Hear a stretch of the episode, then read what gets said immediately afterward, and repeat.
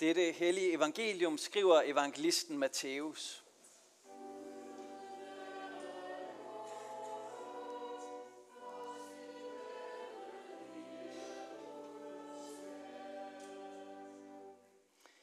Jesus sagde, da skal himmeriget ligne ti brudepiger, som tog deres lamper og gik ud for at møde brudgommen. Fem af dem var tåbelige, og fem var kloge. De tåbelige tog deres lamper med, men ikke olie. De kloge tog både deres lamper med og olie i deres kander. Da brudgommen lod vente på sig, blev de alle sammen døsige og faldt i søvn. Men ved midnat lød råbet, brudgommen kommer, gå ud og mød ham. Der vågnede alle pigerne og gjorde deres lamper i stand. Og de tåbelige sagde til de kloge, giv os noget af jeres olie, for vores lamper går ud. Men de kloge svarede, nej, der er ikke, både, der er ikke nok til både os og jer. Gå hellere hen til købmanden og køb selv. Men da de var gået hen for at købe, kom brudgommen. Og de, der var redde, gik med ham ind i bryllupssalen, og døren blev lukket. Siden kom også de andre piger og sagde, Herre, herre, luk os ind. Men han svarede, sandelig siger jeg jer, jeg kender jer ikke. Våg derfor, for I kender hverken dagen eller timen. Amen. Må Helligånden oplyse sind og hjerte og velsigne ordet for os. Amen. I dag vil jeg indlede med en lille anekdote. En slægtning kom engang til en vis mand, som boede afsides. Det var den slags vismand, som man besøgte for at få et godt råd. Og da slægtningen han var besøg hos vismanden, så gav han ham en gave. Og gaven var en and, og anden den blev tilberedt, den blev stegt, og den blev spist. Og snart efter så begyndte gæst efter gæst at komme på besøg. Og de sagde alle sammen, at de var ven af den ven, som havde bragt ham anden. Og hver eneste af dem regnede med, at de selvfølgelig skulle have mad og husly på grund af den ulyksalige fugl. Med tiden så kunne vismanden ikke holde det ud længere. En dag så kom der en fremmed og sagde, at han var ven af en ven, som kendte den ven, som havde bragt ham anden. Og ligesom de andre, så satte han sig og forventede at blive bespist. Den vise satte en dampende skål vand foran ham, og den fremmede spurgte, hvad er det? Det der, sagde den vise, det er suppen af suppen af suppen, som er lavet på den and, jeg fik af din ven. Jeg hørte den her historie af en præst, der hedder Demello, og hans pointe var, at man hører nogle gange om folk, der bliver disciple, af disciple af nogen, som har oplevet det guddommelige. Og så var hans skarpe spørgsmål, hvordan kan man kysse via en mellemmand? Der er ting, som man ikke kan dele, og der er tilhørsforhold, der kan blive så perifære, at de mister deres værdi.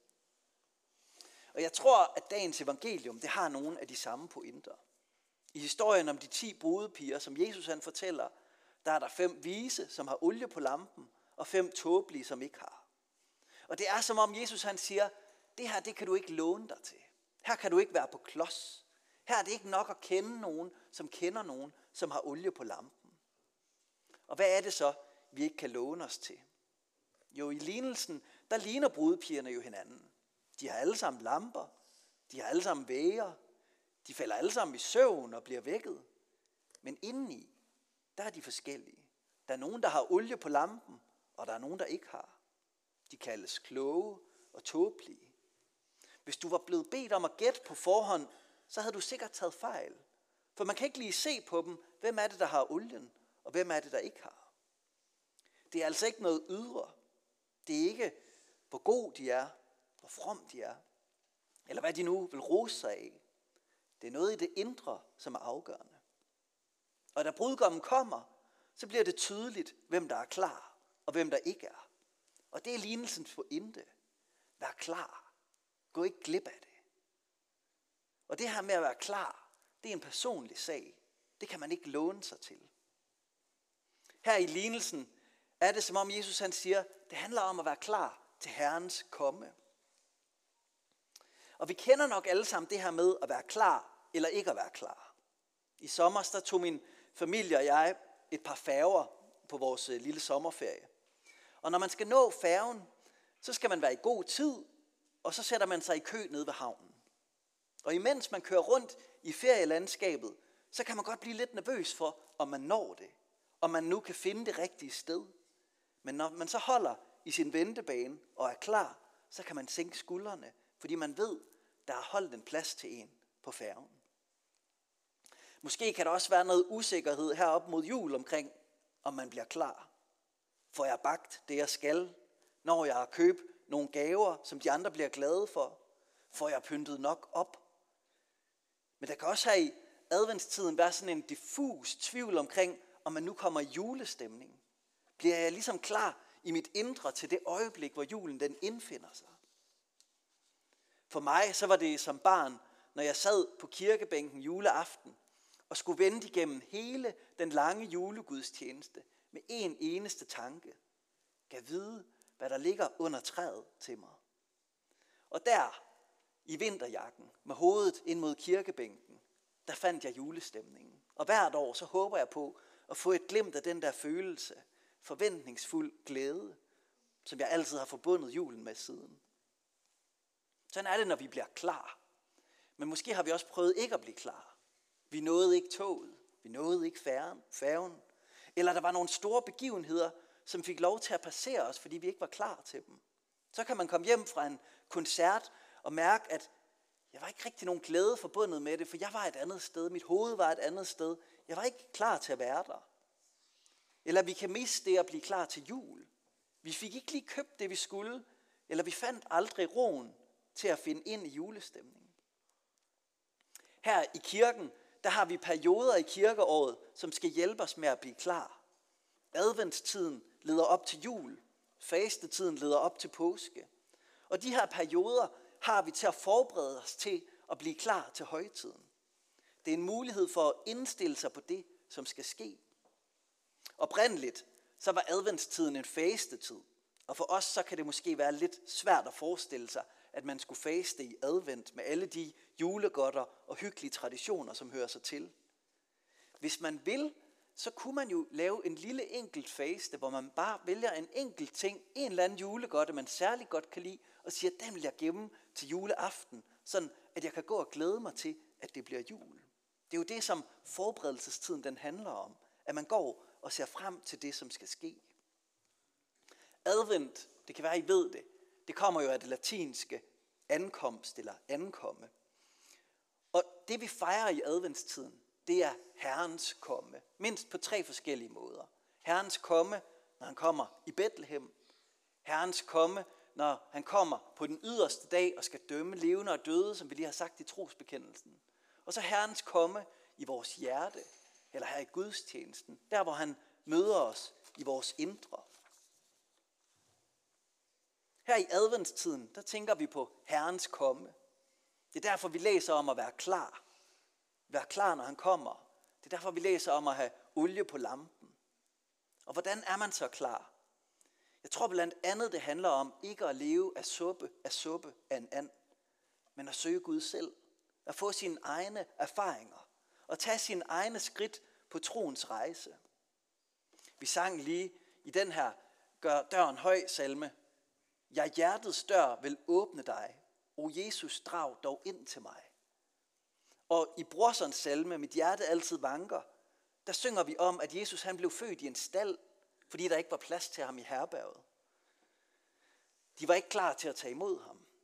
Og så vender Brorson det på hovedet og siger, men mit hjerte, det er klar. Ak, kom, jeg vil oplukke mit hjerte, sjæl og sind med tusind længsels sukke. Kom Jesus dog herind. Det er ej fremmed bolig. Du har den selv jo købt. Så skal du blive trolig ud i mit hjertes svøb. Altså her er tanken, at Jesus bliver svøbt i mit hjerte, som Jesus barnet i krybben. Brorsan han vidste, at det bedste, der kunne ske for et menneske, det var at have Jesus der, i sit indre, som olie på lampen. Fordi Jesus er den, der opfylder alle vores længsler. Og brorsan, han bruger store ord, så det kan måske være fint at minde hinanden om, at der ikke er krav om, at det skal føles på en bestemt måde, eller fornemmes særligt. Der er heller ikke krav om, at vi præsterer en større vidshed, end den vi har. Men der er en opfordring til at være klar, til at have olie på lampen. Og måske en meget enkelt måde at minde sig selv om olien på, det er ved at tage del i nadveren. Og sige til sig selv, jeg er klar til at møde dig. Jeg skjuler mig i det, som du har gjort for mig, og jeg tager imod dig som den, der er i mit indre og styrker mit indre.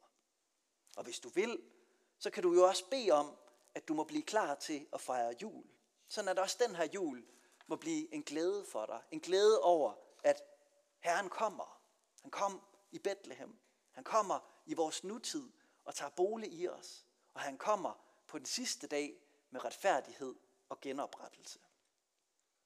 Ære være faderen og sønnen og helligånden, som det var i begyndelsen, således også nu og altid og i al evighed.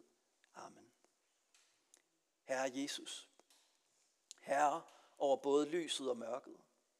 Selv din helligånd over vores juleforberedelser. Vi, som har så meget at gøre, søger stille steder at høre din stemme. Vi, som er urolige over mange ting, ser frem til, at du kommer til os. Vi, som er velsignet på så mange måder, længes efter den fuldkommende glæde i dit rige. Vi, som har tunge hjerter, søger glæde i dit nærvær. Vi er dit folk, som går i mørket og dog søger lyset. Til dig siger vi, kom Herre Jesus. Amen. Lad os med apostlene tilønske hinanden, hvor Herre Jesu Kristi nåde og Guds kærlighed og Helligåndens fællesskab være med os alle. Amen. Og nu vil vi lytte til Frøslev Mandskor, der vil synge en rose, så jeg skyde for os.